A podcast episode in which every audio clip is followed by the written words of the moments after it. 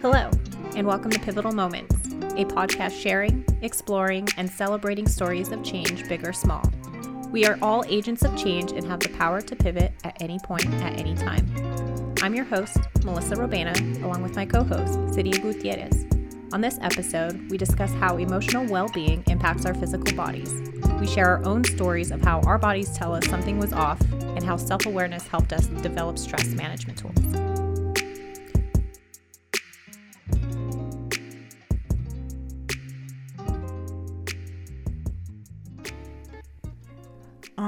This episode, we wanted to take some time to pause and really talk about the physical effects that a pivot can cause you or can cause your body. Because at this point, you guys have heard about Sabrina's story, you've heard Lee's story, and we've got an upcoming episode that's also going to be talking about the physical things that can happen to the body. So we thought, you know what, while we're in the middle of this theme that has come up, let's address some of the things that can happen to the body as stress or other things happen when you have a pivot.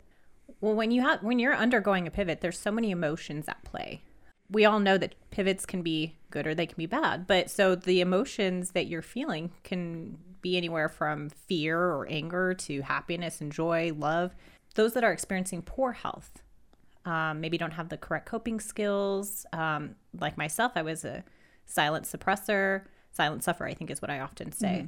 By doing that, though, by not addressing or participating in activities that promote good emotional health, I was actually becoming more susceptible to colds and infections. And Vince and I actually, he would always joke with me, God, you're sick again?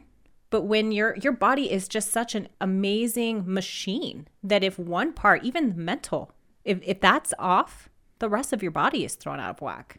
Absolutely. And so I think that's a huge part of it is knowing our bodies, they want homeostasis. They want to be equal, they want everything to be balanced out. Our bodies were designed to do things in a certain way at a certain time.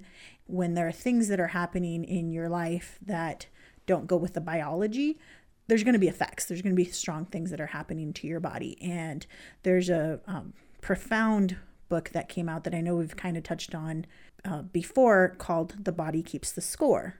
Now, The Body Keeps the Score is a fantastic, fantastic book. I highly recommend it. Uh, what I really like about it, and I came across it during um, basically during my own therapy and my own healing that I've been going through. What this book is talking about is how if you are not um, not seeing things or you are seeing certain things that are coming up in your body um, it's because your body keeps track of everything that has ever happened to you and it keeps reacting to it because your body's main goal is to protect you mm-hmm. and it's going to do that however it thinks it needs to do it mm-hmm. and so there are certain effects of trauma of unresolved trauma and other things that will manifest itself in the body some people may not believe that that is something that actually happens. I, I do happen to believe that your body is going to manifest things that are happening. Not to say that you bring it onto yourself, but there are symptoms that can happen to your body if you're not addressing your emotional being. Well, and you mentioned earlier that, I mean, look at the interviews that we did with Sabrina and Lee. Sabrina, I mean, Lee, like you had mentioned, I think just in us talking, that he was forced to to stop and slow down and address his his health because he was physically incapable of being able to do anything else. He had to focus on his recovery while Sabrina was just this thriving journalist and she was trying to just pack her worries, her anxiety of I don't know, just having cancer into a closet hoping that it would go away, but eventually it came back with fervor because mm-hmm. it was like no, this needs to be addressed. And that's when she decided, okay, I need to put myself first. And this this work environment, how I'm treating my body is I can't do this anymore. It's mm-hmm. physically killing me. Right. And and I think that's the main thing that if you're not paying attention to yourself and your emotional well-being and you know your your wellness your your spiritual self even if you're not doing those things your body is going to tell you and i think we've talked about this a little bit i can share for me, I was in a very high stress situation for my first job as a baby lawyer. And when I was in that process, I, I, gained a ton of weight. Like I was eating like shit. My face was constantly breaking out. Right now, I have a couple breakouts because I'm was also not eating so good, and I pick up my face. I'm terrible at it, but I was super stressed out, and just these things were were happening to my body that uh, that was when I started. Well, you know what? I should go see a doctor. So I went to go see my primary care physician, and the first thing she was like, "You have to manage your stress." I was like, You don't understand. I'm a lawyer. Like, no, I can't possibly manage my stress. She's like, You have to figure it out. One of the first prescriptions she gave me was literally a Fitbit. She's like, You have to work on moving. You have to work on doing these things.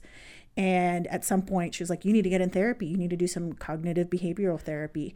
And what, what I loved about her was that she was always very blunt. But um, one of the other things that I started doing when I saw her was I realized I was carrying low back pain every single day for over a year.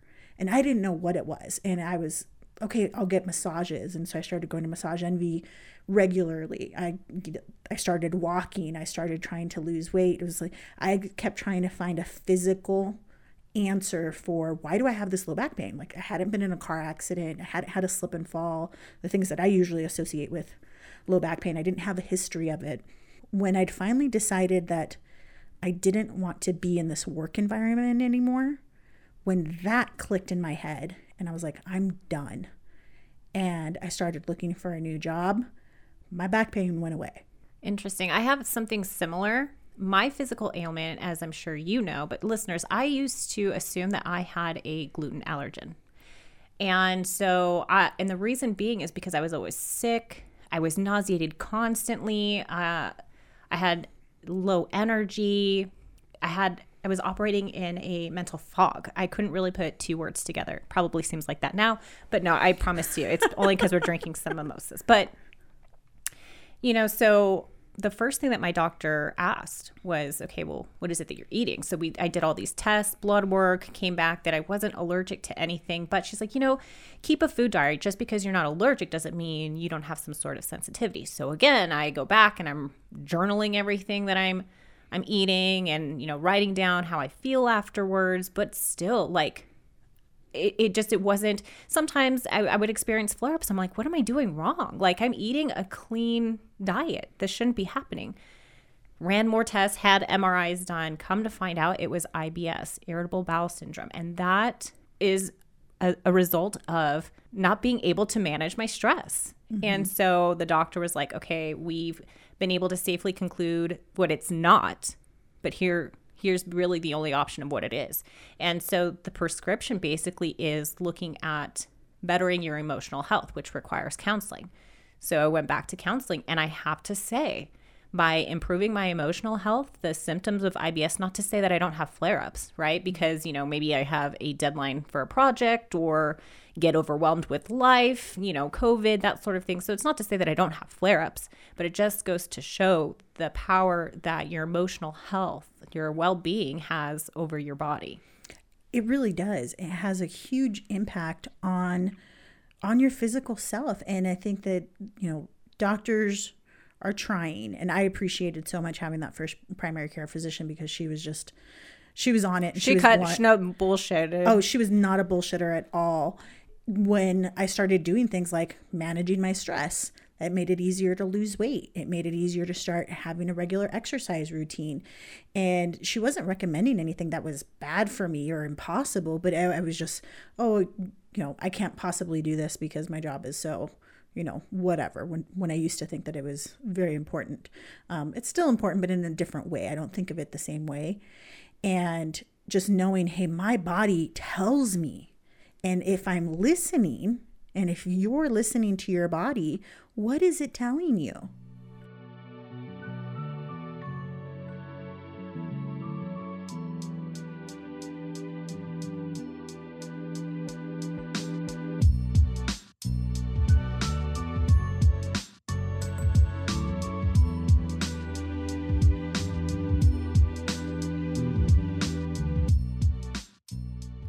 So what do you, what would you say uh, resembles good emotional health?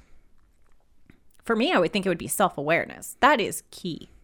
Self awareness is always up there. I think for me, it's how quickly can I get myself out of a funk? I was going to say also developing resilience. Mm-hmm. I, I think is huge. Have you heard of the work of Barbara Fredrickson?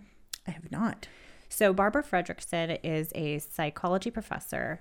The only way that I know her is because she operates under the branch of positive psychology and appreciative inquiry just right there. So, she's most known for her broaden and build theory of positive emotion and how it actually can, can contribute to our resilience, well being, and health. And she posits that by experiencing positive emotions, it broadens our minds and builds our resourcefulness that help us become more resilient when experiencing hardships. She did a lot of research into, well, what is considered a positive emotion? It reminded me of a previous episode that we did where we talked about like catch all phrases. And I think we talked about frustration is typically a catch all phrase, anger is typically a catch all phrase. So when we think of positive emotions, I think people think like, oh, well, that just means I have to be happy. Positive emotion is so much more than that if you really think about it, because that can include gratitude, love, joy, awe, inspiration. How often do we miss these small moments of goodness that happen all around us because we're not open to these positive emotions or maybe even seeing that these are positive emotions? Mm-hmm. So, her research really delves into well how how much positive emotion do you need to experience in order to reap the benefits? And she talks a lot of science jargon but basically you need three positive emotions to one negative emotion. And so three to one. Three to one. And so some people are probably listening well why can't you just reduce it to zero? Uh, don't you want to have zero negative emotions? But that's think about it that's not realistic. It's impossible right? I watched a video of hers and she was talking about that you can't fake being happy, right? Eventually, one, it comes across as fake, but then two, have you ever tried to put on a brave face for someone or people? What happens? It for me personally, it, it's draining and I might be resentful or why am I not happy? Like I have all these things going for me. I think, especially working in the field of appreciative inquiry, I often get clients saying, you're ignoring the negative emotions or bad things that happen in life. But actually, that's not true because emotions can be, ex- they're not independent of one another. Rather, they can be experienced at the same time. And so, one, one example that kind of comes to mind for me is when I underwent surgery. And so, when I was about to undergo uh, my partial hysterectomy, you know, I was experiencing anxiety and stress and fear. I also now, at this point in time, I was actively practicing gratitude exercises. So I was able to also notice that my mom flew out from California to take care of me while I recovered. My husband cooked and took care of the house. Um, friends reached out to kind of just check in to see how I was doing. And those moments of appreciation and gratitude and thankfulness, I experienced all those emotions at the same time. So it's possible.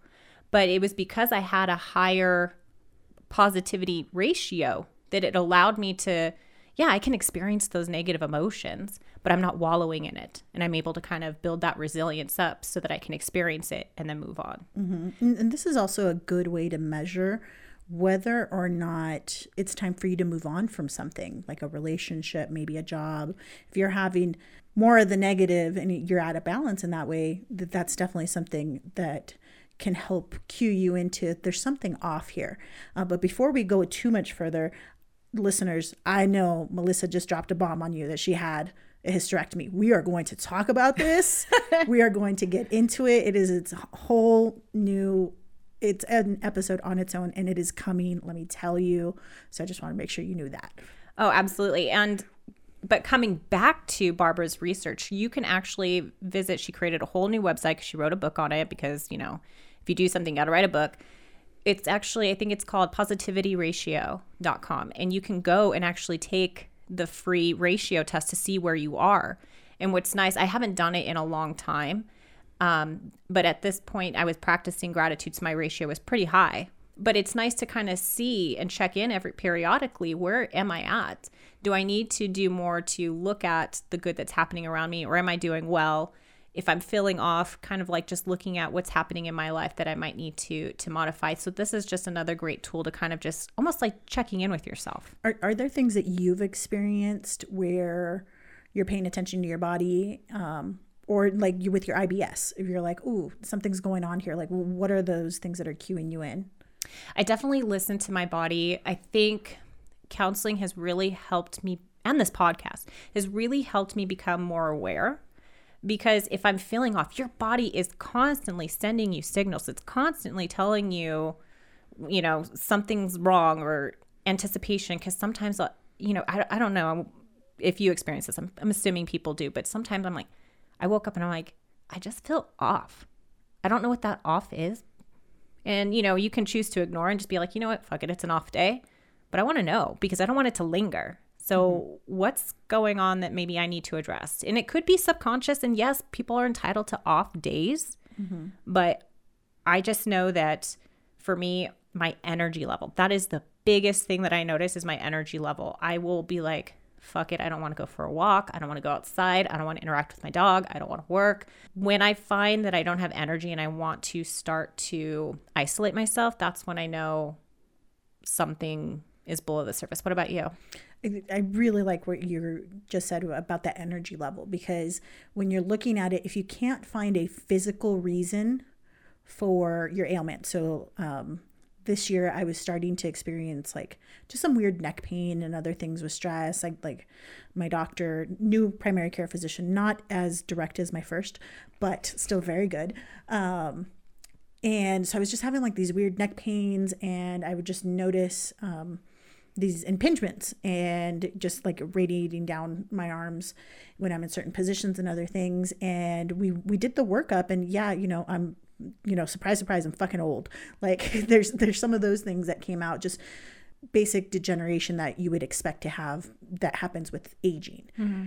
But what was really interesting was then I was talking to my counselor about it. She's like, well, you got to look at it this way. If you go through the whole workup for the physical and you can't find a physical medical reason for this, then you have to start thinking about the emotional. What's going on emotionally in your world? Because those symptoms are indicative of something going on. And if you can't find the medicine, what else is it? And I was like, oh, you're right and I was experiencing different kinds of stress. I had gotten away from some of my self care routines.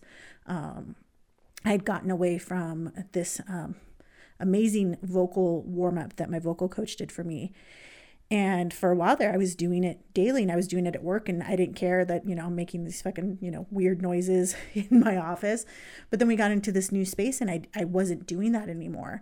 And I quickly realized, oh, there were a bunch of little things that I was doing for myself that I let go of. And now my body's sh- telling me, hey, why don't you go back to just like, you know, little things where it was just like massaging my neck for a little bit because, you know, I could, you know, do some neck massage items to help with my voice and to help with you know the recordings and do things like that um, but it was just amazing that i didn't make that connection until it was okay well let's talk about this emotional stuff that is showing itself physically it, I, I really like the point that you talked about. Okay, well, if there's nothing physical going on, we have to look at the emotional. But think about when there is a physical ailment. What do we do? The doctors prescribe us medicine, and we're quick to take that because we don't want to feel that discomfort.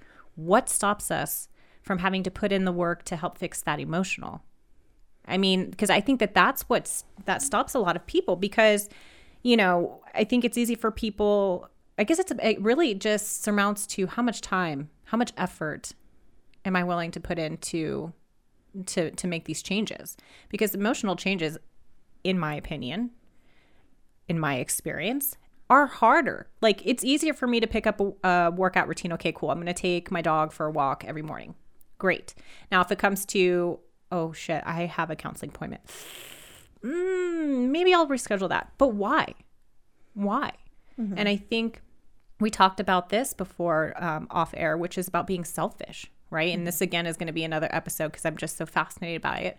We have this preconceived notion that being selfish is a negative thing but if we're not focusing on our needs and our wants, who is? Mm-hmm. So I think that it's okay to be selfish. And I think that that also pertains to emotional well being. We all want to be well, we all want to thrive, we all want to succeed. And that requires our full self to be there. That includes our emotional health.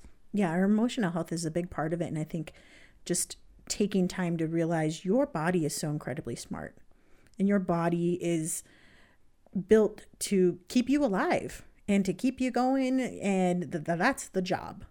So when things start going wrong in your body, yes, some of it is going to be age related, but there might be some other things. And in fact, some things may happen sooner because you're not dealing with your shit. And, you know, or you're carrying too much baggage, emotional baggage, and that is going to affect you physically. I'm telling you, the minute that I decided I'm not dealing with this bullshit anymore, my back pain went away. And when I notice certain stiffness or other things, it clues me into, oh, okay, what what's going on here? Like there there's something else. Sometimes it is just, you know, I overdid it and that's okay. But other times there's something that's going on that I'm not addressing or I'm avoiding. It's like, well, why am I avoiding those things? Well, and I'll share this story because I don't think my dad will listen to this podcast.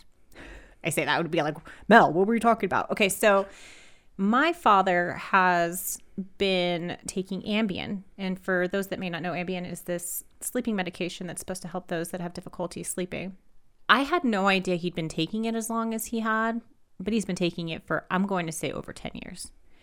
And so, um, start off with him taking one pill and then you know then he's found that he was like getting up in the middle of the night and he would have to take a second ambien. Now ambien is freaking strong as hell. Really strong. I mean it like knocks people out but my dad seems to um Isn't it like a tolerance. super dose of like melatonin? something. I mean i saw him on it one time. He, he took it right before bed and he was stumbling almost as if he had been drinking. So it's a very strong drug. I want to say it's a narcotic but i'm not 100% sure. But my point being is that you know my father has a lot of atonement, a, a lot of things he should atone for, I should say. Um, a lot of ghosts of his past that I don't think that he has addressed. And I think that it's the ghosts of his past that keep him up at night. And so, yes, he he tells me all the time how tired he is and stuff like that. And I, I I truly believe this. I truly believe that until he really has addresses these issues and has these really difficult conversations with himself and perhaps others that he's he's pained mm-hmm. will then will he be able to actually sleep through the night without ambien mm-hmm. That's really interesting. I'm I'm glad you brought up sleep though because sleep is also a huge indicator of how you're how you're doing. And you know what? We're we're going through the seasons. There's times of the year where your body needs more sleep. Why are you pushing it? Why are you ignoring it? I'm giving myself more sleep right now in winter because damn it, that's what my body wants. it's not because it's getting dark at like two o'clock in the afternoon Well, that has a little bit to do with it, but that's part of us having these these natural rhythms and understanding that our rhythms are going to change with time, but they also get affected by our, our emotional well being. So mm-hmm. if you're all of a sudden becoming an insomniac, and you know, I can say for myself, I would definitely have periods of time where it's those 3 a.m. thoughts, and it'd be 3 a.m. all the time. up. Me too. And and like they would just keep going and keep me up, and all of a sudden it's like, here's all the shit you're forgetting at 3 a.m. It's like I need to sleep. And at some point, I finally told myself, I was like, I know, brain, brain, I know you are just trying to protect me from some of these things that are going on. I appreciate it. But I can't write it down right now, and I need to go back to sleep. Let's talk about it in the Well, and, and I think it's also finding tools. So yes, I'm doing mm-hmm. what I can. I have the podcast that has served as the catalyst to kind of help work through some stuff. I'm going mm-hmm. to counseling, but it's also finding tools that work for you. So for a mm-hmm. while, I actually had because I was waking up between two and three with like, oh my god, did you send that email out to so and so? And oh my god, don't forget you have to you have that meeting tomorrow at seven o'clock. And I'm like, do I have to do this right now? So I actually kept a notepad by me, and that that seemed to help slightly. But you know, um, I, I definitely agree with that technique. At this point, um, I was I didn't have it easily accessible to me, and so what I started doing actually was I started doing a practice called morning papers, and morning papers is something from the Artist's Way, And in there, basically, the first thing you do in the morning is you write down everything that comes to your mind. So, like before I'd go on my morning walk, that's what I would do. And I almost filled out a full journal on it. And it just three pages that you write. And it does it could be a list, it could be your thoughts, it could be random shit. It just there's no right or wrong way to do this. And I was doing that for a really long time. And then then I got sick back in November with with COVID. And my body was just physically not feeling up to it. So I'm hoping that by this by the time this drops, I'll get back into that routine. Right now I've let it go. And also knowing there are things that are going to help you. Just because they're helping you doesn't mean you have to stick to them all the time. But if you start noticing things slipping, you bring them back in. Well, and that okay, so that's a good point because when I was writing stuff down at three o'clock in the morning, that really is still a symptom to something bigger at play. And mm-hmm. it was still causing me to wake up. And so that really wasn't helping me sleep any better. I was still waking up at three because now I've just told my body it was okay to wake up so I can jot shit down.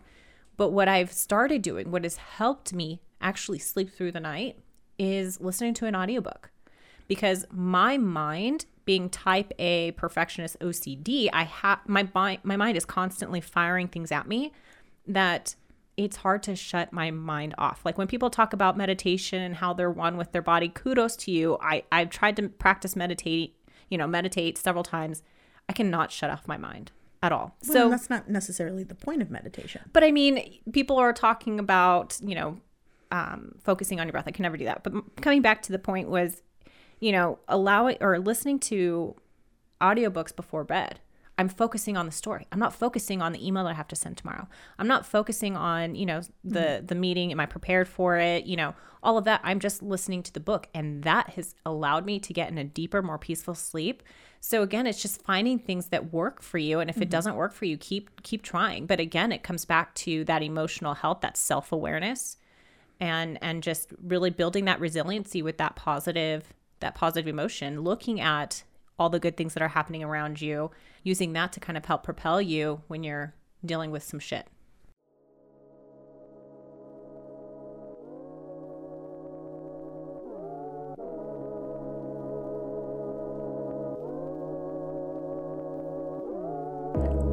We want to hear from you. What stress management tools and tips do you have to share? Let us know in our private Facebook group, Pivotal Moments HQ.